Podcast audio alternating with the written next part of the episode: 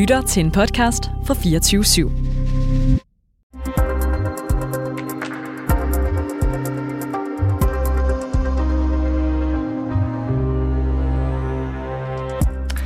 Danske præster, ja, de kan snart blive dømt for at misbruge deres position til at have sex med personer i deres menighed. Et lovforslag, som regeringen har fremsat, ja, det vil nemlig udvide den paragraf, altså paragraf 220 i straffeloven, som forhindrer psykologer og læger i at misbruge deres stilling til at have sex med patienter. Og ja, måske skal det nu også inkludere præster og andre religiøse ledere. Det her lovforslag, det kommer efter flere mediesager med præster, der er blevet beskyldt for at misbruge deres stilling, og hvor ofrene, ja, de har savnet sanktionsmuligheder. Men lovforslaget her, ja, det skaber nu debat blandt de gejstlige. Og her på Reporterne, så taler vi med begge sider i dag. Mit navn, det er Niels Frederik Rickers.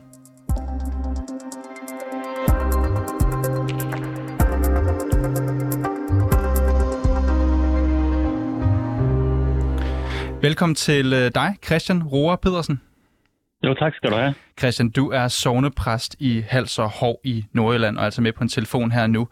Christian, du mener, at det er en god idé at indføre den her lov, som jo fremover vil straffe præster og andre religiøse ledere for at misbruge deres magtposition til at have sex med personer fra deres menighed. Hvorfor er der behov for sådan en lov? Jeg tror, det er på høje tid, at vi bliver sidestillet med både læger og psykologer på det her felt. Det viser sig, at der har været et hul i lovgivningen, simpelthen, at vi ikke har været omfattet af det. Jeg tror, mange præster har tænkt, at det var ulovligt i forvejen. Nu viser det sig så, at det er det ikke, og så kommer politikerne og retter op på det. Det synes jeg er meget positivt, fordi det er et utroligt sårbart rum, man har, når man snakker med mennesker som præst. Der er tillid på spil, men der er altså også magt på spil. Og den magt, den kan misbruges, så det bliver godt at høre nu, at det bliver ulovligt. Du siger det her med, at nu skal præster omsider, ifølge dig, sidestilles med for eksempel læger og psykologer. Kan du lige prøve at forklare helt kort, hvem kommer det her til at gavne? Det kommer til at gavne både præsterne, men også dem, som opsøger præsterne for at få hjælp. Især i sjælesorgssamtaler, der har man et asymmetrisk magtforhold, og det kommer simpelthen til at gavne begge parter, at der nu fuldkommen er klare linjer. Man må ikke indlede seksuelle relationer med dem, som man har sjælsorgssamtaler med, for eksempel. Og det er en sikkerhed både for præsten og for den, der kommer. Og hvordan kommer det til at gavne præsten helt præcist? Det gør det, at der ikke er tvivl om, hvad der skal foregå i det rum fra hverken den ene eller den anden side. Men har det været svært for præster at navigere i, hvad de må og ikke må? For 99,9% nej. Og så har der været nogle rigtig trælse sager, som har været fremme i medierne, hvor det viser sig, at der er nogen, der ikke kan administrere den magt, man har, særligt i sjælsorgsrummet. Og der er nogle præster, der har udnyttet deres position til at få seksuelle relationer til folk, som egentlig er kommet for at få hjælp. Hvis det var en psykolog, så ville man jo ikke sidde og diskutere, om man måtte have sex med sine klienter. Det gør vi som præster, og I har jo også en præst i dag, som ikke er enig med mig, og det siger et eller andet noget af, at præster faktisk kan diskutere, om vi må have sex med dem, der kommer og søger hjælp hos os. Ja, for det er rigtigt nok, at vi får en præst med senere, som måske ikke er helt lige så enige med dig. Lad os lige tage den senere, fordi jeg vil lige spørge, du siger, det er 9%, som sådan set godt kan finde ud af det. Forhåbentlig. Det lyder jo ikke, som om du har et indtryk af, at det er et specielt udbredt problem, det med præster, der, ja, lad os sige det, ikke kan styre det.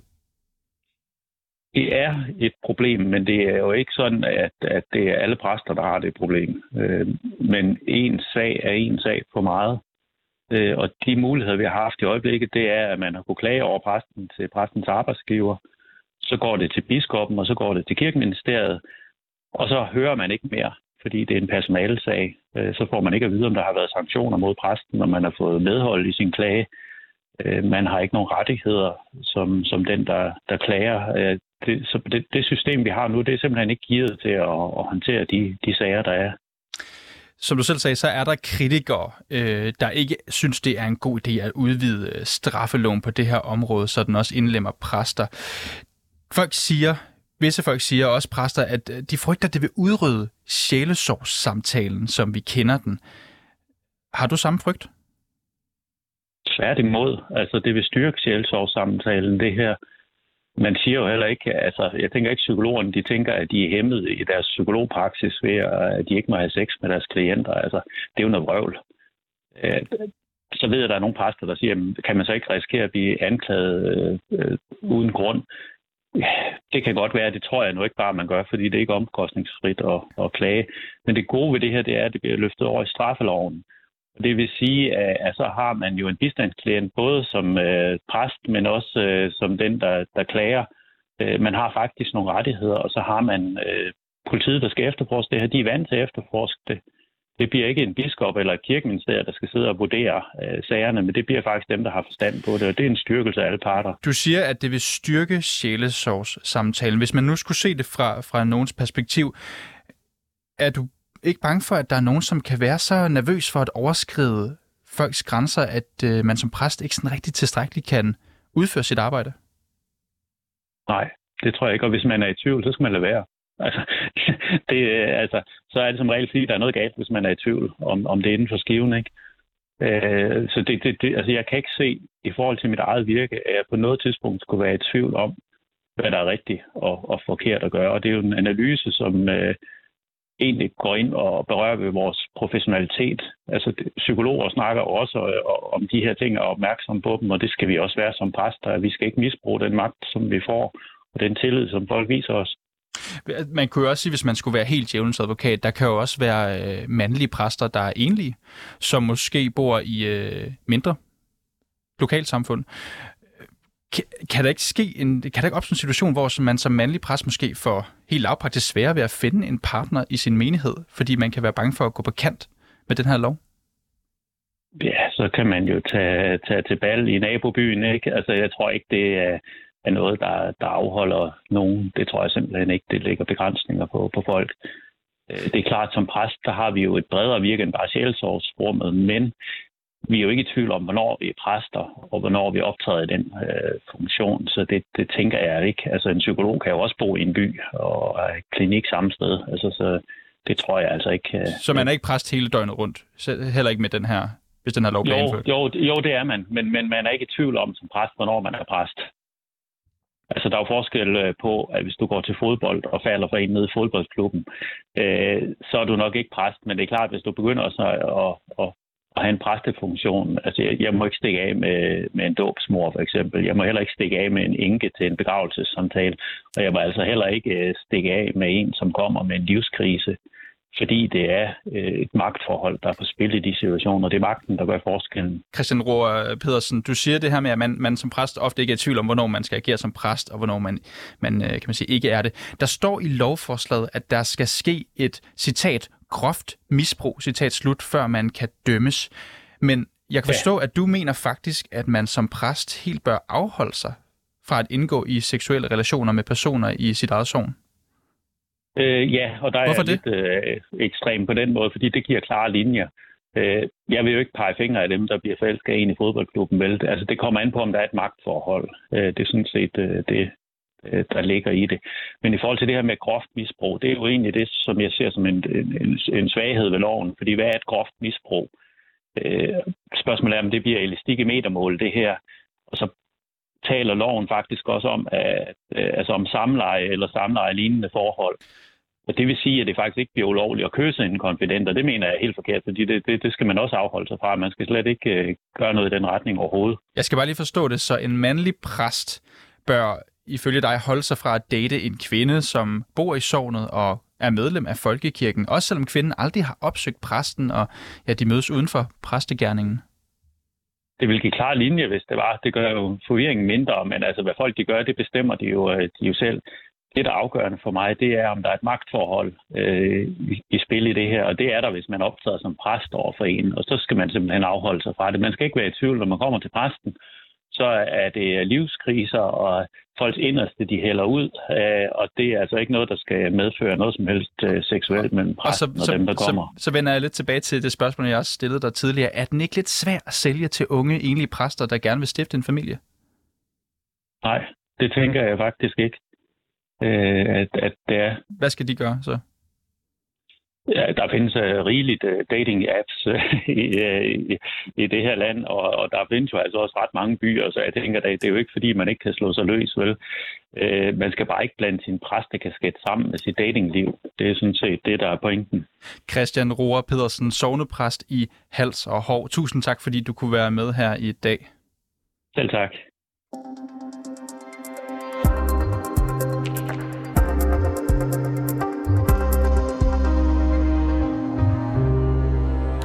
Vi bliver ved det her lovforslag lidt endnu, fordi i selve lovforslaget, der står der, at loven, ja, den blandt andet kunne finde anvendelse, hvor et medlem af menigheden modtager sjælesorg. Altså sjælesorg, det her, hvor en person kan opsøge sin præst, hvis man har et eller andet, der tynger en, for eksempel.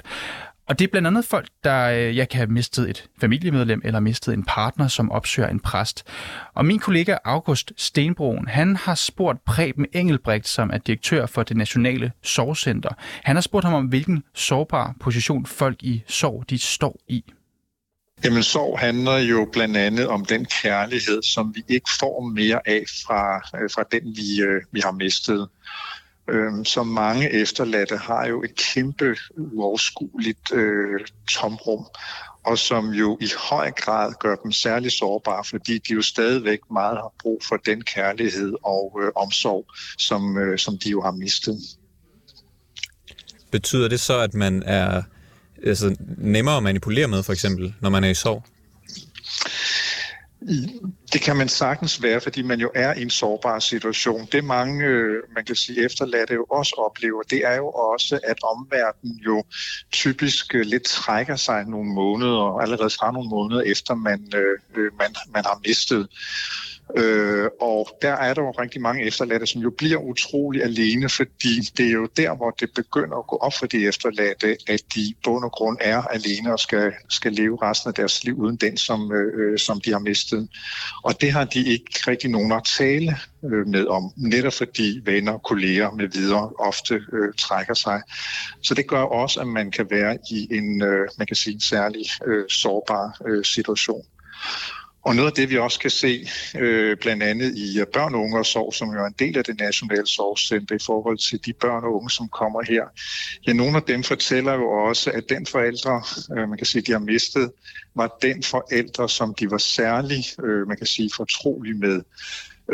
Så der er jo nogle af dem, der også kan savne det at have, den fortrolighed, man havde med forældrene, hente den råd og vejledning med videre. Og noget tilsvarende kan jo også være, når man mister en ægtefælle, en partner. Altså der har man jo stadigvæk brug for en at kunne være fortrolig med.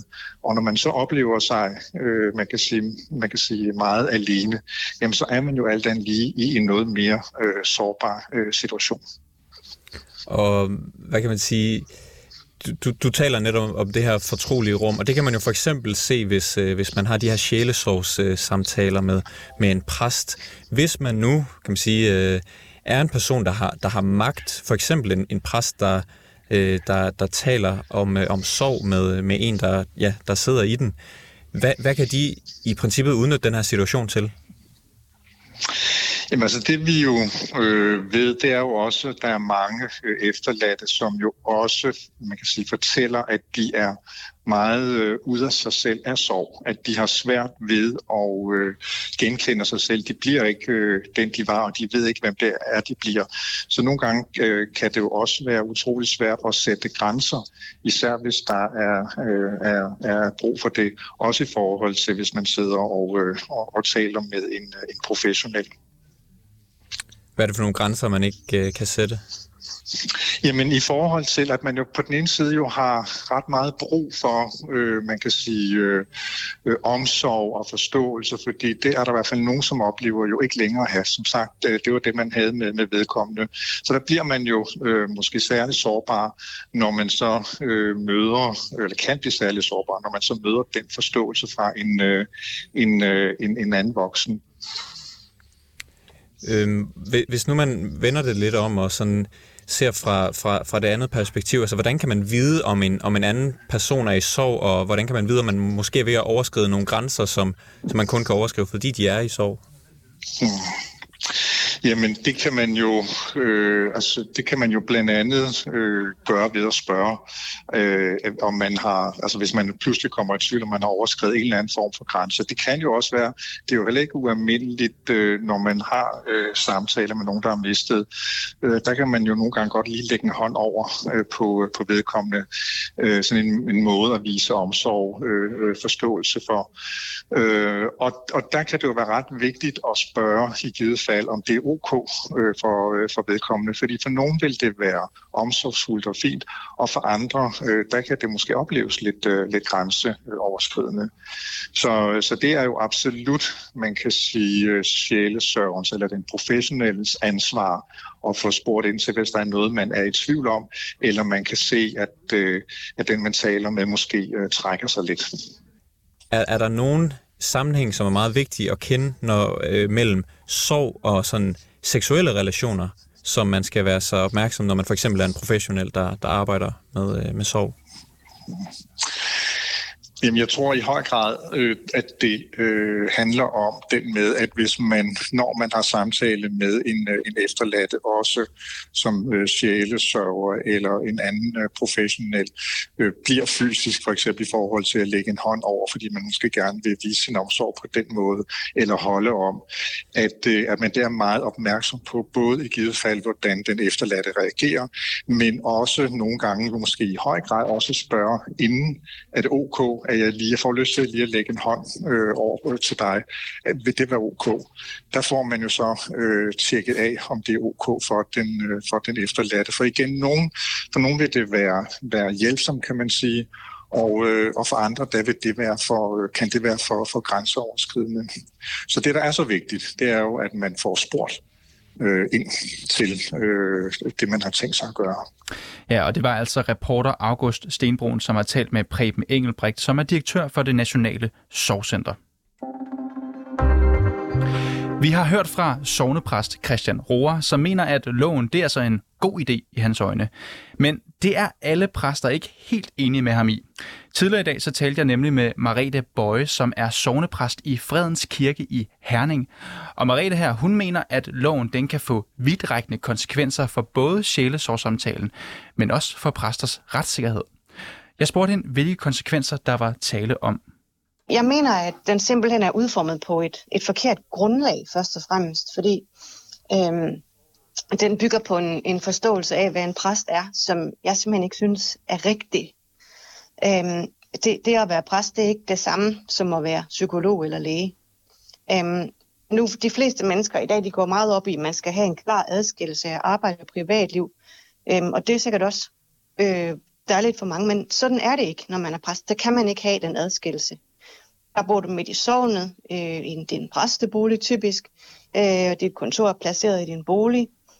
Der sidder du ikke ligesom en psykolog på din klinik, sådan 6-8 timer om dagen, og så slukker telefonen og kører hjem. Du er jo præst hele tiden. Og hvorfor er det vigtigt for dig at bringe op i forhold til den her lov?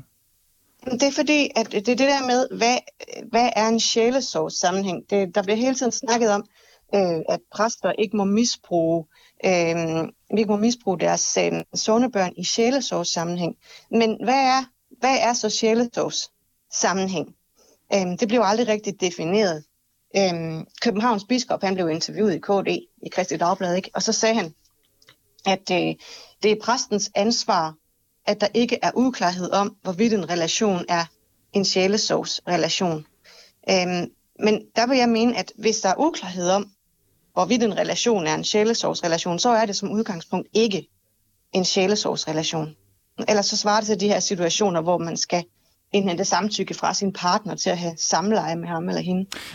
Men hvis man kigger på lidt intentionerne bag den her lov her, så er tanken jo, at der kommer en del mennesker til deres præster, som er sårbare, som er kede af det, og som måske er en situation, hvor de ikke altid er ved deres fulde 5, og det vil en præst måske i værste tilfælde kunne udnytte.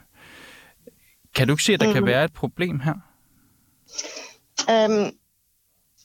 Jo, det kan jeg godt se, men jeg synes selvfølgelig heller ikke, at man skal udnytte svage og sårbare mennesker og forgribe sig på sine konfirmander og unge piger og sådan noget. Det er klart, det synes jeg naturligvis ikke. Men det er bare, når man laver love om det, så vil du ind og regulere et eller andet, som bare er meget, meget svært at regulere. Fordi vi ikke har den klare definition af sjælesorgssammenhæng. Der har været en artikel i Zetland også om en lesbisk lektor på pastoralseminaret, som en person, som er ordineret præst, men altså ikke arbejder som præst, men som lektor. Og hun har så indledt et forhold til en kvindelig studerende. Og den kvindelige studerende beskylder nu hende, den lektor, for at have udnyttet hende i sjælesorgssammenhæng. Men lektoren har slet ikke lavet funktion som præst, og slet ikke haft sjælesorgssamtaler med den studerende. Der synes jeg, det er et problem. Altså, hvis vi skal til at definere sjælesorg som enhver samtale om dybe åndelige ting, man kan have, så kommer vi ud i nogle helt uoverskuelige gråzoner. Så vil jeg i hvert fald nødig være sådan en 28-årig nyuddannet mandlig single præst, der bliver kaldet til et landsogn, fordi det er da jo helt umuligt at navigere i det der. Lad os lige dykke lidt ned i det her, du siger, fordi jeg ved, du også har sagt, at den her lov, den potentielt kan begrænse præsters retssikkerhed. Kan du lige prøve at uddybe, hvad du mener med det? Det kan jeg sådan set godt forestille mig, fordi at der bliver den her sådan, underlige opfattelse af, at man kan anklage en præst for at have begået overgreb, eller hvad det nu kan kaldes, i tide og utide, hvor han måske bare har indledt et romantisk forhold eller noget. Der har været nogle sager med præster, der har desværre har udnyttet deres position til at få intime forhold til folk i menigheden. Jamen, kan det være en anledning, i hvert fald om ikke andet, til at skabe nogle klare sanktionsmuligheder i sådan en sag? De sager, der har været, det har jo fortrinsvis været i frikirker, ikke? Men folkekirken, den er jo helt anderledes opbygget, end frikirker er. Typisk, når du er sognepræst, så er cirka 80% af beboerne i dit sogn også medlemmer i din menighed. Altså også uanset om de bruger den lejlighedsvis, eller om de er en del af den der hårde kerne, som kommer hver uge, så er de alle sammen, dine sognebørn, de er alle sammen medlemmer. I en frikirke, der har du jo typisk kun den her hårde kerne, der kommer rigtig meget i kirken og har deres socialliv der. Så det er to meget, meget forskellige situationer, vi har. Du kan ikke være præst i et sogn, folkekirkepræst, og så undgå enhver venskabelig eller romantisk forbindelse med dine sognebørn. Fordi alle dem, der bor i dit sogn, er medlemmer i kirken, ikke? Men det her handler vel heller ikke om, at du ikke må have venskabelige eller i visse tilfælde romantiske forhold. Det handler vel om, at du ikke skal udnytte din position overfor folk, der for eksempel kunne være i sjælesorg, og som går hen til præsten under særlige omstændigheder i vedkommendes liv. Det er klart, at det selvfølgelig er det, der er intentionen. Det er jo meget sympatisk, man vil gerne beskytte dem, der er svage, ikke? Dem, der måske er psykisk udfordret eller udsatte eller i sorg. Det er meget sympatisk, man gerne vil det. Men jeg kan bare frygte, at den her lov, den kan blive brugt til sådan lidt mere omfattende jagt på mandlige præster, som bare opfører sig som en single mand, der egentlig godt kan lide en kvinde. Hvad er det for en jagt? Kan du lige prøve at tegne et billede af, hvad kunne være det værste scenarie her? Ja, det kunne være den her 28-årige mandlige single præst, der kommer ud i et landsogn og sidder, og så møder han en sød pige, som kommer i kirken her til. Og hun siger, må jeg ikke komme hjem til dig, jeg har noget, jeg gerne vil snakke om. Og så snakker de først lidt om et eller andet kristen fra Bibelen, eller hvordan hun har det. Og så bliver de venner, og hen ad vejen, så bliver de kærester. Og så slår hun op med ham på et tidspunkt, fordi hun bliver sur på ham, eller han måske har været utro, eller hvad man nu kan finde på. Og så melder hun ham for, at han har udnyttet hende i sjælesorg. Det er den slags sager, som man måske frygter, der godt kan. Men tillægger du ikke folk nogle lige lovligt onde hensigter her? Jamen folk, altså mennesker, nu er jeg jo præsten selvfølgelig og præsten, så det vil sige, at vi har jo det her, den her opfattelse af, at mennesker, alle mennesker, også præster selvfølgelig, de er jo grundlæggende de her syndige væsener, som ikke altid træder på dydens smalle sti. Det kan både gælde for præsterne og for dem, der opsøger præsten i sjælesorg eller andre sammenhænge, ikke? Så jeg tænker, mange har sammenlignet præsters position i sjælesorgssamtaler med psykologer og lægers forhold til patienter. Sætter ja, du på samme måde? Nej, overhovedet ikke. Hvorfor ikke det? Jamen, fordi at psykologen også, han møder ind på klinikken kl. 4, så har han et par konsultationer eller 5, og så går han hjem. Og hver konsultation, den varer præcis 50 minutter, så siger psykologen, nu er tiden svær gået, og så lægger man 1100 kroner og går hjem til sig selv. Klient og psykolog ser ikke hinanden uden for klinikken, bor måske ikke engang i nærheden af hinanden. De går ikke til håndbold sammen, eller ser hinanden til byfester, eller til filmaften sammen, osv. Alt det, som præsten han jo tager del i, på lige fod med resten af beboerne i sognet. Ja, det kunne jo godt være en psykolog, der boede tæt på der, hvor du bor.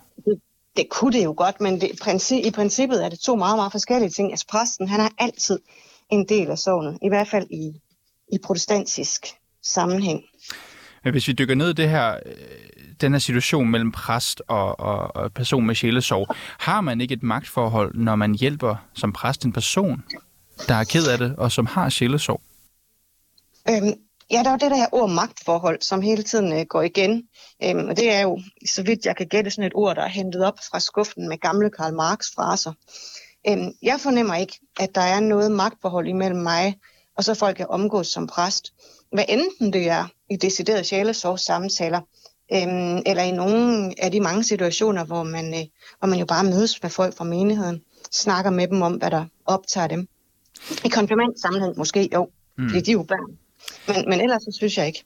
Hvis vi nu prøver at tegne den her situation, du sidder i et intimt rum som præst med en person, der har tilkaldt dig, som selv står i en sårbar situation, og præsten kommer og er en autoritet, der skal hjælpe. Nu siger du godt nok, at du ikke er glad for ordet magtforhold, men jeg vil alligevel spørge, er det et lige magtforhold? Er det et lige forhold mellem de to mennesker? Ja, det synes jeg faktisk, det er.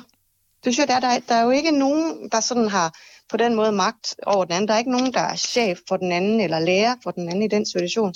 Ja, altså i protestantisk sammenhæng, der er præsten jo ikke hævet over menigheden. Der er han en bror eller en søster, som har fået betroet det her forkynderembede. Hvis vi skal ud i sådan noget med, at enhver samtale, som en præst fører, den kan opfattes som sådan et ulige magtforhold, så er vi henne med noget, der ligner den katolske embedsforståelse, hvor præsten sådan er en helt særlig klasse for sig og hævet over menigheden.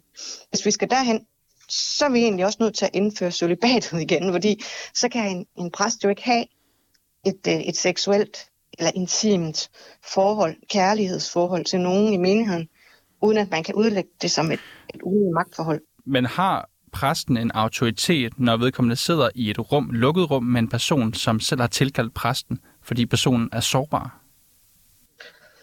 Jamen altså, som præst, der har man selvfølgelig måske den der lærer-autoritet, som der følger med, at man er den, der har den teologiske ekspertise.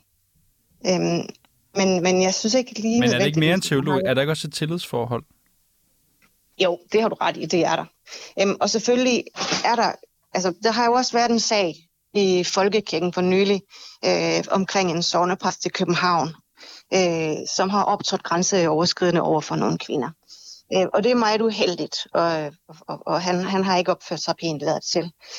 Men der har vi jo i Folkekirken noget, der hedder decorumkravet, som betyder, at man skal opføre sig sømmeligt i omgang med andre mennesker. Så det kunne biskoppen, det burde biskoppen jo bare have trukket frem, det her decorumkrav, og så indkaldt den sognepræst til en samtale, eventuelt en tjenestelig samtale, om at han skal holde sig inden for nogle grænser for, hvad der er ordentlig moral. Så til allersidst, Merete Bøye, helt kort, det her lovforslag, er det tommel op eller tommel ned for din side? Jeg er sådan, også ret meget imod alt for meget sådan statslig regulering i det hele taget. Så måske er det også derfor, jeg stejler lidt over for det her. Men jeg er skeptisk. Jeg synes, at intentionen er sympatisk, men jeg er skeptisk over for, hvad det vil komme til at indebære. Merete Bøye, sognepræst i Fredens Kirke i Herning. Tusind tak, fordi du ville være med. Tak, fordi jeg fik lov. Ja, som vi netop hørte, så er der tydeligvis lidt uenighed præster imellem. Men hvad mener menighedsrådene, som jo står for at ansætte præsterne, om den her nye lov? Det kan jeg passende spørge dig om, Søren Abildgaard. Velkommen til. Ja, tak for det. Søren, du er bestyrelsesformand for Landsforeningen af Menighedsråd. Det er altså menighedsrådenes interesseorganisation, om man vil. Hvad er jeres holdning til loven, Søren? Ja, nu sagde du, at jeg kunne sige, hvad menighedsrådene mener, men jeg kan jo sådan set kun sige noget om, hvad Landsforeningen af Menighedsråd mener, for jeg er sikker på, at der er lige så forskellige holdninger til det spørgsmål, som der har været i de to interviews, I lige har gennemført. Men fra Landsforeningen af Menighedsrådets side er det jo vores opgave at forsøge at finde den balance, der er, som vi tror, at de fleste menighedsråd ser sig selv i. Og vi støtter forslaget. Vi mener simpelthen, at man bør kunne have den samme grad af tillid til en præst, som man har til en læge eller psykolog. Og vi har jo også for ikke så forfærdeligt længe siden været ude i et samarbejde mellem alle parter i folkekirken og understreget, at vi har altså nul-tolerance i folkekirken over for seksuelle krænkelser. Mm. Har det været et udbredt problem, at du siger, der mangler tillid, har det været et udbredt problem, at præster misbrugte deres magtposition til for eksempel? Nej, jeg sagde ikke, der manglede tillid. Jeg sagde, at man bør kunne have den samme tillid til en præst, som man har til en læge og en psykolog. Godt nok, men har det været et problem, at præster de misbrugte deres position? Altså, der har jo været enkelte sager, hvor man kan diskutere, om det lovforslag, der ligger nu, om det kunne have været bragt i anvendelse. Det vil jeg i virkeligheden nødgøre mig klog på, fordi det er jo sidste ende op til domstolene. Og som man også kan læse af lovforslaget, så tillægges der domstolene en høj grad af skøn i sager for at fastlægge, om der rent faktisk foregår eller foreligger sådan et groft misbrug, som vi taler om her. Det, der taler om her, det er jo, at man sidestiller med det her forslag religiøs afhængighed med arbejdsmæssig, økonomisk, behandlingsmæssig, plejemæssig afhængighed. Og hvis man groft misbruger den afhængighed, så kan man så blive straffet efter straffeloven, hvis det her lovforslag bliver vedtaget. Og jeg synes, det er en rimelig sidestilling og en rimelig varetagelse af et hensyn, der skal være med til at sikre, at man ikke behøver at frygte at blive bragt i blive misbrugt, hvis man for eksempel henvender sig til en præst i en sjælesorgssamtale. Præsteforeningen, de mener jo, at der mangler præster, og de er bange for, at der ikke er præster nok, især i yderområderne. Vi hører fra kritikere af loven, at det kan også gå ud over måske retssikkerheden for præster.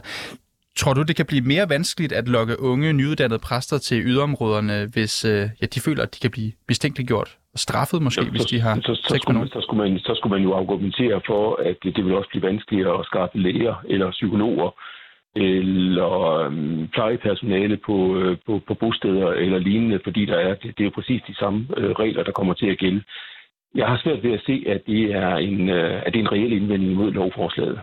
Søren Abildgaard, bestyrelsesformand for Landsforeningen af Menighedsråd. Tusind tak, fordi du kunne være med her på en telefon. Ja, velkommen. Og bag historien, der var August Stenbroen, Mille Ørsted er redaktør, og jeg hedder Niels Frederik Rickers. Kære lytter, du har lyttet til et program fra 24/7. Du kan finde meget mere modig, nysgerrig og magtkritisk taleradio på 24/7-appen. Hent den i App Store og Google Play.